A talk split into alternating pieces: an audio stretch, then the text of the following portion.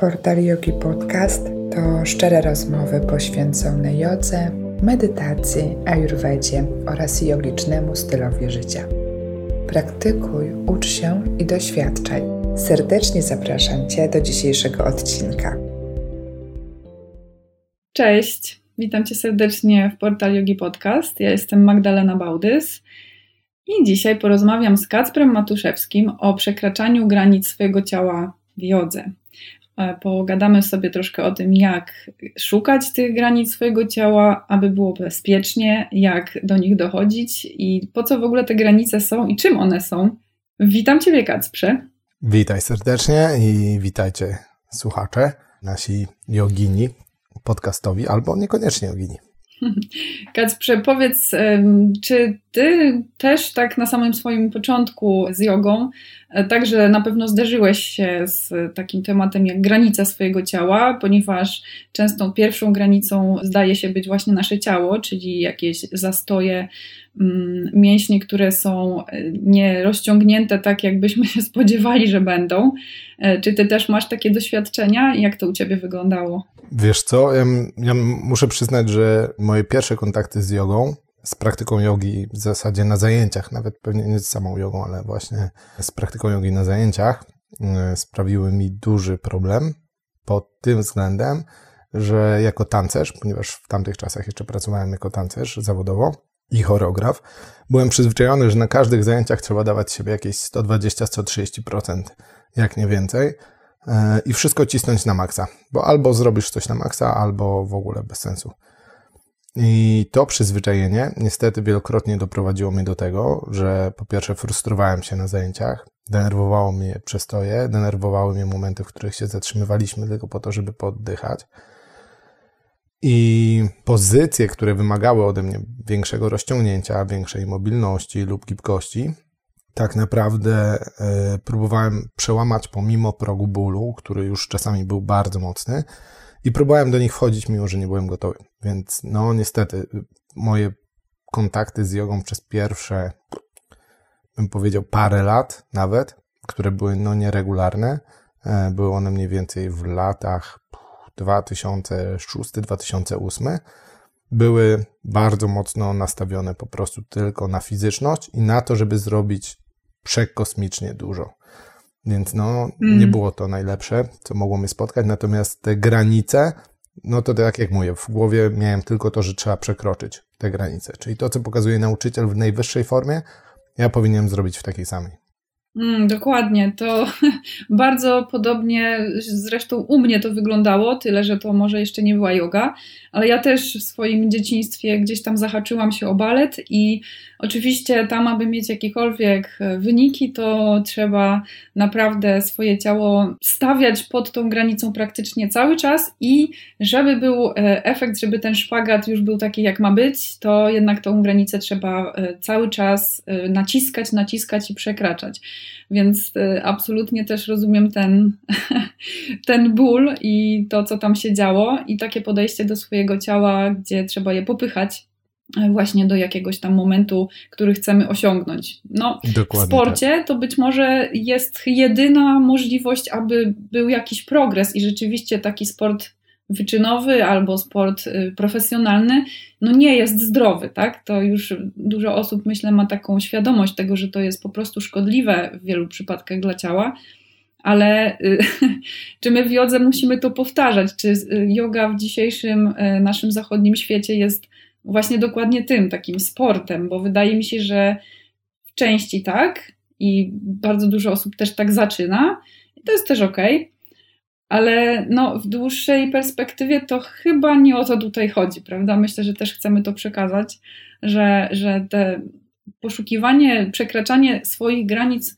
raczej bardziej należy poszukiwać w strefie umysłu może niż w samym ciele, bo fajnie jest na tych swoich granicach dowiedzieć się, gdzie one są przede wszystkim, tak? Gdzie jest moja blokada w ciele, gdzie warto coś przepracować, być może popracować, tak jak mówiłeś tutaj o mobilności, z mobilnością jakiegoś obszaru, ponieważ sprawia nam to mm, powiedzmy jakiś kłopot na co dzień, że nie jesteśmy się w stanie schylić, aby buty sobie zawiązać czy coś takiego ale raczej szukać tych, no takich granic, które mamy postawione w swoim własnym umyśle, tak? Czyli, że e, wydaje nam się, że czegoś nie możemy zrobić, wydaje nam się, że coś jest dla nas nieosiągalne. Jak na to e, spojrzysz swoim okiem? Podobnie, czy, czy masz inne zdanie? Tak, częściowo zdecydowanie podobnie. E, częściowo zdecydowanie podobnie bym na to patrzył. Natomiast e, ja jeszcze bym tutaj jedną rzecz podkreślił, która wydaje mi się bardzo istotna. To założenie tego, po pierwsze, właśnie dlaczego ćwiczymy i do czego ma to nas doprowadzić, ponieważ jeżeli pracujemy od godziny 9 do 5 e, przy, przysłowiowo, i siedzimy na stołku, klepiąc w komputer i mamy tylko, nie wiem, godzinną przerwę na to, żeby oderwać się od tego krzesła, a później próbujemy stać się hiperjoginem, e, obojętnie mistrzem crossfitu albo triatlonistą, tak, to niestety e, trenowanie, tak jak trenują zawodowi atleci, profesjonaliści, niestety doprowadzi nas bardzo szybko do kontuzji, i doprowadzi nas do frustracji umysłowej również, czyli do cierpienia, co automatycznie w naszym przypadku joginów jest wykluczeniem tego, że praktykujemy jogę. Jest totalnie sprzeczne, tak? Jeżeli cierpimy, e, doprowadzamy do cierpienia, doprowadzamy e, siebie do bólu, do krzywdy, to niestety jest złamana pierwsza zasada jogi, ahimsa, e, która mówi o niekrzywdzeniu, niekrzywdzeniu innych, ale również niekrzywdzeniu siebie. E, więc tutaj właśnie tak jak mówisz, jest super, żeby przygodę rozpocząć od poznawania. I tutaj akurat w roli nauczycieli, wydaje mi się, w gestii nauczycieli, leży to, żeby podkreślić, jak ważne jest właśnie zrozumienie tego języka ciała, języka umysłu i zrozumienie, gdzie są nasze możliwości, a gdzie są nasze potrzeby.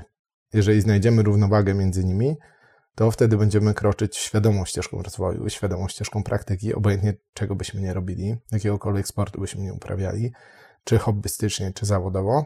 Natomiast właśnie te oczekiwania albo wyobrażenia, które mamy, to jest pytanie, skąd one płyną. No ja miałem niestety, tak, jak szedłem na zajęcia jogi, to właśnie te receptory lustrzane, e, nerwy receptorów lustrzanych, które odbierały, to mi nakazywały gdzieś tam i były przyzwyczajone do tego po zajęciach tanecznych, właśnie po praktykach tanecznych, do tego, że ja muszę dokładnie to samo odzwierciedlić i zrobić tak samo mocno. Tym bardziej, jeżeli mam mocne męskie ciało, no to już tym bardziej te wszystkie pozycje, które były gdzieś tam bardziej wymagające fizycznie, musiały być zrobione prze hiper super. Co jest dokładnie niestety złe. Przynajmniej było w moim przypadku, ponieważ raz, że frustrowałem się w momencie, kiedy coś nie wychodziło. Dwa, zdarzyło się parę razy, że nauczycielka lub nauczyciel, u którego byłem, widząc jak bardzo się angażuję, jak bardzo się staram i że mogę zrobić część pozycji, dopychało mnie do pozycji, dopychało mnie gdzieś tam do, do tego, żebym przekroczył ten limit, w którym się zatrzymywałem. I oczywiście ja za tym szedłem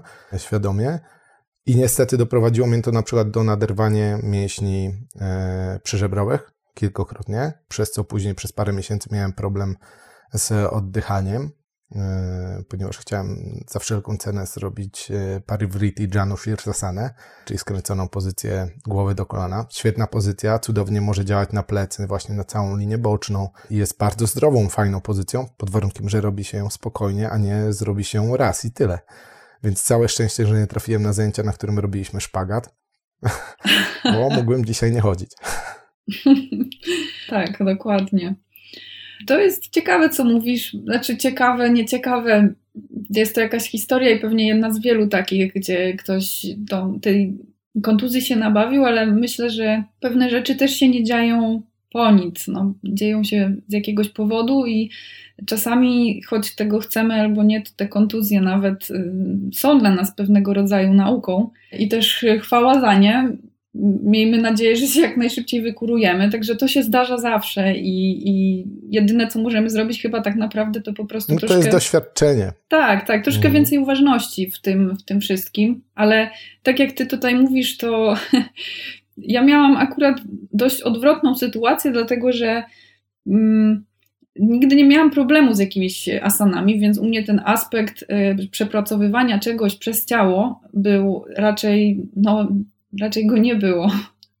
Ponieważ nie, nie było dla mnie blokad w ciele, u mnie bardziej te blokady rzeczywiście były chyba tylko w umyśle, jeżeli już jakieś się pojawiły, do których w końcu dotarłam. E, I być może dużo osób, które ma taką większą mobilność w ciele albo nadelastycznych osób, takie też są jest nawet ich całkiem, całkiem sporo. U takich osób myślę jest dużo większa szansa, że prawdopodobieństwo, że one sobie zrobią krzywdę, bo tutaj jeżeli do tego dojdzie ambicja i e, zachłyśnięcie się tym, że o super, umiem tyle, mogę naśladować panią e, instruktorkę, nauczycielkę, czy tam pana instruktora, nauczyciela, to y, tutaj no niestety się może ta kontuzja przytrafić o wiele łatwiej i być o wiele głębsza z tego względu, że mamy dostęp jakby do tych najgłębszych warstw swojego ciała, tak?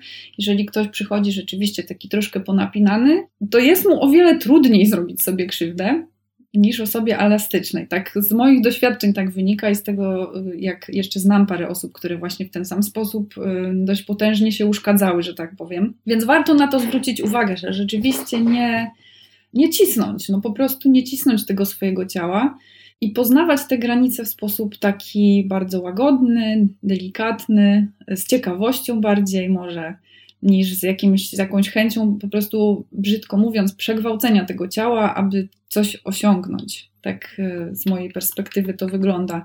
I tutaj myślę, że.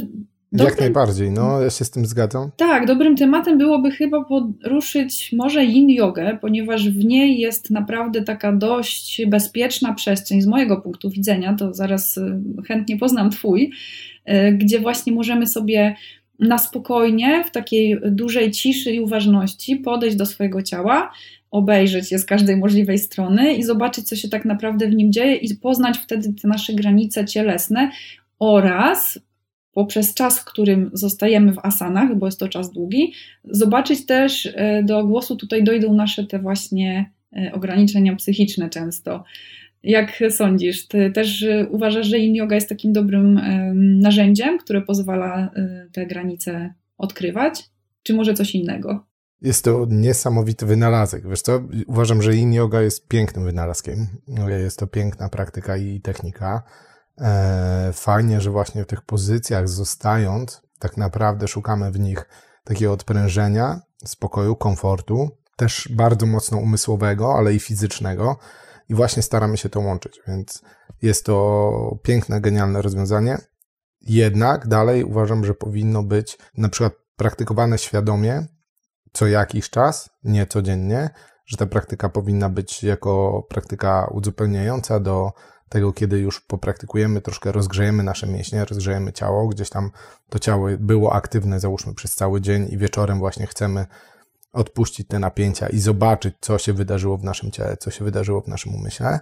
Jednak to zachowanie równowagi właśnie między napięciem i rozluźnieniem mięśnia, między rozciągnięciem a skurczeniem, powinno być też bardzo świadome i regularnie praktykowane, ponieważ w momencie, kiedy nasz mięsień nie pracuje na tych trzech jakościach, czyli na rozciągnięciu, na skurczeniu i na rozluźnieniu, co jest bardzo ważne, to tak naprawdę zaczynamy tracić sens w ogóle z niego korzystania, nie? jeżeli któryś jest zapomniany.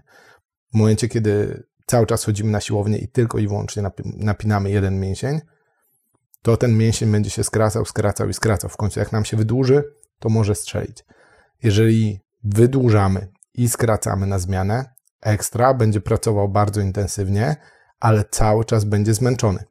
Cały czas będzie wymęczony, przemęczony, cały czas będzie pracował, więc musimy znaleźć też e, to miejsce, gdzie absolutnie go rozluźniamy i gdzie ma czas się zregenerować. Jest to równie ważne, tutaj akurat fajnie zwrócić uwagę na mięśnie na miednicy u kobiet, tak? Bardzo dużo mówi się o właśnie ćwiczeniu tych mięśni, o aktywacji, o, o napięciu, o podciąganiu, o, o tej takiej nieustannym skupieniu na tym, żeby one były aktywne, ale też trzeba powiedzieć, że ważne jest to, żeby nauczyć się absolutnie rozluźnić i później zacisnąć. Znowu rozluźnić, znowu zacisnąć, żeby te dwa kierunki były pięknie e, aktywne. Więc to jest e, ważne i, i, i sądzę takie istotne. Natomiast w aspekcie yin yogi cudowne jest to, że właśnie przeważnie prowadzący, czy w momencie, kiedy sami już po jakimś czasie praktykujemy, dzięki wszystkim pomocom, dzięki temu, że korzystamy tego, co jest naokoło nas i uczymy się korzystać w ogóle z przestrzeni, która jest naokoło nas, potrafimy ułożyć się tak ciałem, żeby samo ułożenie dawało nam jak najwięcej korzyści, co uważam, że w ogóle jest prze absolutnie genialną rzeczą. I jak patrzę na moje koty, to wydaje mi się, że one dokładnie to robią za każdym razem, kiedy się kładą na przykład spać w absolutnie niewygodnych pozycjach. Ja już przestałem zmieniać pozycję moich kotów, czasami jak widziałem, że tam im głowa gdzieś wisi krzywo albo łapka jest wykręcona, bo naprawdę jestem pewien, że one przybierają świadomie taką pozycję po to, żeby gdzieś tam te napięcia, które wygenerowały się w ciągu dnia, puściły. Można? Można. Jest to wygodna, spokojna pozycja. Tak jest, całkiem prawdopodobne, że koty właśnie tak robią. Koty to w ogóle ciekawe stworzenia są. Warto się od nich uczyć. Najlepsze, nie? To jest ruchomości zdecydowanie tak. Miłości warto uczyć się od psów, natomiast od kotów zdecydowanie warto nauczyć się poruszania i asertywności. O, tak. No właśnie, ta yin yoga jest tak, jak tutaj opowiadasz, y, choć ten aspekt, który poruszyłeś, gdzieś mi tu zadzwoniło o tym, że yoga, yin yoga tak naprawdę jest praktyką, którą wykonuje się na zimno i mm, na zimno to znaczy właśnie bez uprzedniego rozgrzewania mięśni, tylko właśnie po to, aby dotrzeć do tkanek, y, tej tkanki łącznej, która y, tak naprawdę reaguje nie na rozgrzanie, bo na rozgrzaniu pracujemy z mięśniami tymi normalnymi wszystkimi naszymi mięśniami, poprzednie prążkowanymi zdaje się, z tego co pamiętam się tak chyba nazywały. Natomiast jeśli chcemy dojść do powięzi i do właśnie tej tkanki łącznej, która zapewnia stabilność naszym stawom i tak naprawdę w pewien sposób kontroluje mięśnie, te poprzecznie prążkowane, ponieważ ona je też przenika i tworzy te takie kasetki, czy jakby to inaczej nazwać, może jakieś takie kieszonki na nasze mięśnie, zapewnia, że one się po prostu nie rozpadają i są w pewnych grupach, to ona kontroluje tak naprawdę te mięśnie. E, kontroluje, to znaczy mówi, czy ten mięsień jest bardziej lub mniej rozciągliwy, tak? bardziej lub mniej elastyczny. Dlatego my tak bardzo chcemy w tej linii jodze sobie tutaj popracować z powięzią, ponieważ no, jesteśmy w stanie rozluźnić napięcia powięziowe i po prostu e, zwiększyć ruchomość, czy też przywrócić bardziej ruchomość naszych stawów i rozciągliwość naszych mięśni. Także myślę, że to jest dość istotne, żeby w tej. Jak najbardziej. Mi chodziło chyba bardziej, wiesz co, Mhm, bo...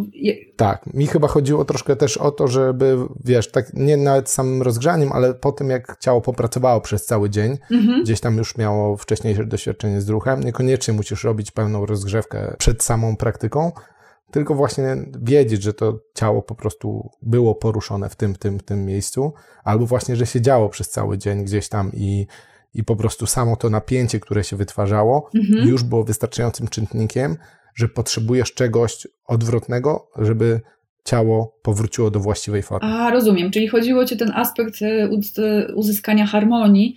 A ja ci powiem szczerze, że jak sobie tak myślę o tym, żeby faktycznie wstać rano i tak całkiem na zimno ym, przyjąć jakąś pozycję i rzeczywiście tam w tą powięź sobie wejść, to zawsze to budziło odrobinę mojego takiego sprzeciwu, nie wiem dlaczego, ale to też być może dlatego, że ja po prostu jestem tą jedną z tych osób nadelastycznych, które y, zwyczajnie, jeżeli tak praktykują, to naprawdę wchodzą bardzo głęboko i, i, i tutaj łatwiej pewnie o kontuzję. Być może to jest jakiś mój strach i znowuż ta granica blokada w umyśle, że, że nie, bo nie. Może tak być. E, natomiast może tak być. Natomiast y, w większości osób chyba tak jest, że rzeczywiście ten ten trening yin yogi na zimno jest bardzo właśnie taki skuteczny w tym pokonywaniu blokad ciała, tych blokad mięśniowych, no bo oczywiście blokad kostno-stawowych, które też w jodze y, możemy napotkać, to się też oczywiście zdarza. I tych absolutnie nie należy pokonywać. I tutaj warto też o tym pamiętać, że nie tylko nasza mobilność czy też elastyczność wynika z napięć mięśni bo niektórzy bardzo długo Oczywiście, że tak. tak, próbują dojść do jakiejś pozycji, a okazuje się, że tak naprawdę nigdy do niej nie dojdą, zwyczajnie z tego względu, że tak mają zbudowane ciało. I to też warto o tym y, pamiętać tutaj. No, ja zawsze lubię to podkreślać na początku zajęć, że szczególnie jeżeli mam grupę na przykład ludzi, z którą praktykuję, a wcześniej nie praktykowałem na warsztatach, na wyjazdach, że yoga to nie jest kult asany. To nie jest kult ciała, asany zostały przekazane nam, obojętnie objawione, nauczone nas po to, żeby z nich korzystać, ale każde ciało jest troszeczkę inne. Ma inne doświadczenia, ma inne przeżycia, inne traumy, ma inne ograniczenia, ma ciutkę inną budowę, może mieć różnego rodzaju stany trochę patologiczne lub też po prostu gdzieś tam kontuzyjne, które nie będą nam umożliwiały e, wchodzenie do pozycji. Ja przez wiele lat cisnąłem to, żeby w psie z głową w dół moje pięty stanęły na macie i nie wiedziałem, czemu mam problemy z kolanami. Okazało się, że niestety raz przez to, że pchałem kolana po prostu na siłę do tyłu i przeprostowywałem je, bolały mnie później staw kolanowy, ponieważ kompresja stawu była zbyt silna i, i zbyt dużo e, tkanek zostało, ulegało wtedy zbyt mocnemu napięciu. Druga rzecz jest taka, że mam niestety dwie śruby przy kostce i dwa, dwie pod kolanem, które drażnią mi dokładnie e, więzadła boczne, kolanowe i przez które dokładnie mam ograniczony zakres ruchu zarówno w kostce, jak i w kolanie, troszeczkę, co przy większym rozciągnięciu, przy mocnym i przy jeszcze dopychaniu, co mi się zdarzało, właśnie powodowało później wielotygodniowe nawet e, okresy bólu, e, który występował cały czas. Dlaczego? Ponieważ miałem w głowie wizję asany jako dokładnie tego, co ja muszę przyjąć, a nie z czego mogę skorzystać. E, więc e, tutaj właśnie to, że rozmawiamy o tym, jak przekraczać granice, ważne jest też, tak mi się wydaje, żeby ustalić potrzebę, dlaczego chcesz jakąś granicę przekroczyć. O, nie, to troszkę jak z podróżami. Jeżeli chcesz po prostu przekroczyć dlatego, że twoi znajomi pojechali, nie wiem, do Tadżykistanu czy gdziekolwiek indziej i ty chcesz tam też pojechać, ok, tylko zastanów się, czy tak, masz szczepienia, masz filtr przeciwsłoneczny i wszystkie zezwolenia, tak, z paszportem i wszystkim. Jeżeli tego nie będziesz mieć, to najprawdopodobniej wycieczka skończy się niefajnie. Jeżeli natomiast wiesz, że jedziesz pozwiedzać, wiesz, że jedziesz odwiedzić kraj, poznać kulturę, cokolwiek, co Cię interesuje i chcesz to zrobić, żeby doświadczyć świadomie tej podróży i przygotowujesz się do niej. Czyli właśnie masz wszystkie rzeczy, które są potrzebne, aby tą podróż rozpocząć i przejść przez nią i na przykład, żeby nie skończyła ci się energia finansowa w połowie drogi, e, tak, i żeby trzeba było dzwonić do ambasady albo rodziców, żeby przysłali resztę kasy, to tak samo jest dokładnie z praktyką jogi. Trzeba wiedzieć, czy mogę pójść na power winiasę, czy tam power jogę, na przykład nie będąc tuż po kontuzji, tak, albo operacji brzucha lub po tym, jak mi wypadnie bark. E, decydowanie się na jaką, jakiś rodzaj praktyki, szczególnie kiedy mamy teraz tych praktyk tak naprawdę od groma, powinien być wyborem świadomym, a nie podyktowanym tylko chęcią e, tego, że ktoś to robi. Tak? Więc to jest to przekraczanie, wydaje mi się, takie najmocniejsze granice, że jeżeli chcemy wejść do szpagatu, to zastanówmy się, dlaczego i czy rzeczywiście jest to dla nas możliwe jeżeli chcemy, no nie wiem, na razie robimy psa z głową w dół, ale chcielibyśmy zrobić pełną przejście winiasy, tak? Czyli przejście do psa z głową w górę, do psa z głową w dół i, i płynnie to wykonywać jeszcze przez taką niską bardzo czaturangę, to super, ekstra, ale zastanówmy się, czy nasze barki są wystarczająco silne, czy nasz brzuch jest wystarczająco silny i czy nasze plecy są wystarczająco zdrowe, żeby to wykonywać w momencie, kiedy się na to zdecydujemy, bo oczywiście, że nauczyciel to może pokazać dla uczniów, którzy to potrafią zrobić, pokaże łatwiejszą wersję dla uczniów, którzy jeszcze tego nie są gotowi wykonać. Natomiast pytanie, co my z tym zrobimy? I to jest nasza decyzja. No pięknie, pięknie to opowiedziałeś. Myślę, że warto o tym pamiętać zawsze. Nie jest chyba też naszą intencją, aby tak trochę straszyć tutaj, bo być może ktoś dojdzie do takiego wniosku, że tyle rzeczy do pamiętania naraz, że może się trochę zrazić ale zawsze po prostu warto, myślę, po prostu zwrócić się do nauczyciela o poradę, zawsze pamiętać o tym, że nawet jeśli się praktykuje online, co teraz w dzisiejszych czasach jest już zupełnie normą, to też zawsze gdzieś za tym wszystkim stoi prawdziwy, żywy z krwi i kości nauczyciel, który, do którego oczywiście możemy zawsze zwrócić się o poradę. Myślę, że to tak powinno być. Niektórzy może takie porady gdzieś tam stosują i o tych swoich e, uczniów dbają, może inni nie mają na to przestrzeni, ale myślę, że tak powinno być, że gdzieś zawsze jednak jest ta możliwość zwrócenia się do kogoś bezpośrednio, do nauczyciela, E, po prostu z zapytaniem z, o poradę, o, o to, jak, jak ćwiczyć, jak, jak to wszystko ugryźć w swoim przypadku, bo tak jak na początku wspomnieliśmy, ludzi jest tyle i tyle przypadków różnych tutaj schorzeń, różnych historii e, tych kontuzji, albo po prostu mm, ludzie mają też swoje różne po prostu potrzeby, tak? Chcą sobie, mm, no nie wiem, uelastycznić się, zrobić coś, jakby popracować z jakimiś innymi aspektami swojego ciała i tutaj wszystko jest jak najbardziej ok. Także najważniejsze myślę pamiętać o tym, że gdzieś tam jest ten nauczyciel i warto do niego po prostu się odezwać i napisać. Albo na przykład napisać też do ludzi, którzy się tą jogą już jakiś tam czas zajmują i praktykują ją i mają też jakieś swoje doświadczenia, a na pewno się znajdzie też ktoś, kto miał no, doświadczenie rodzaju takiego jak moje doświadczenie. Na pewno tak jest. Także to zawsze też polecamy i. Oczywiście, że tak. Wiesz, no fajnie, bo na przykład właśnie na tej zasadzie działa akurat przy portalu yogi, y, na którym oboje pracujemy.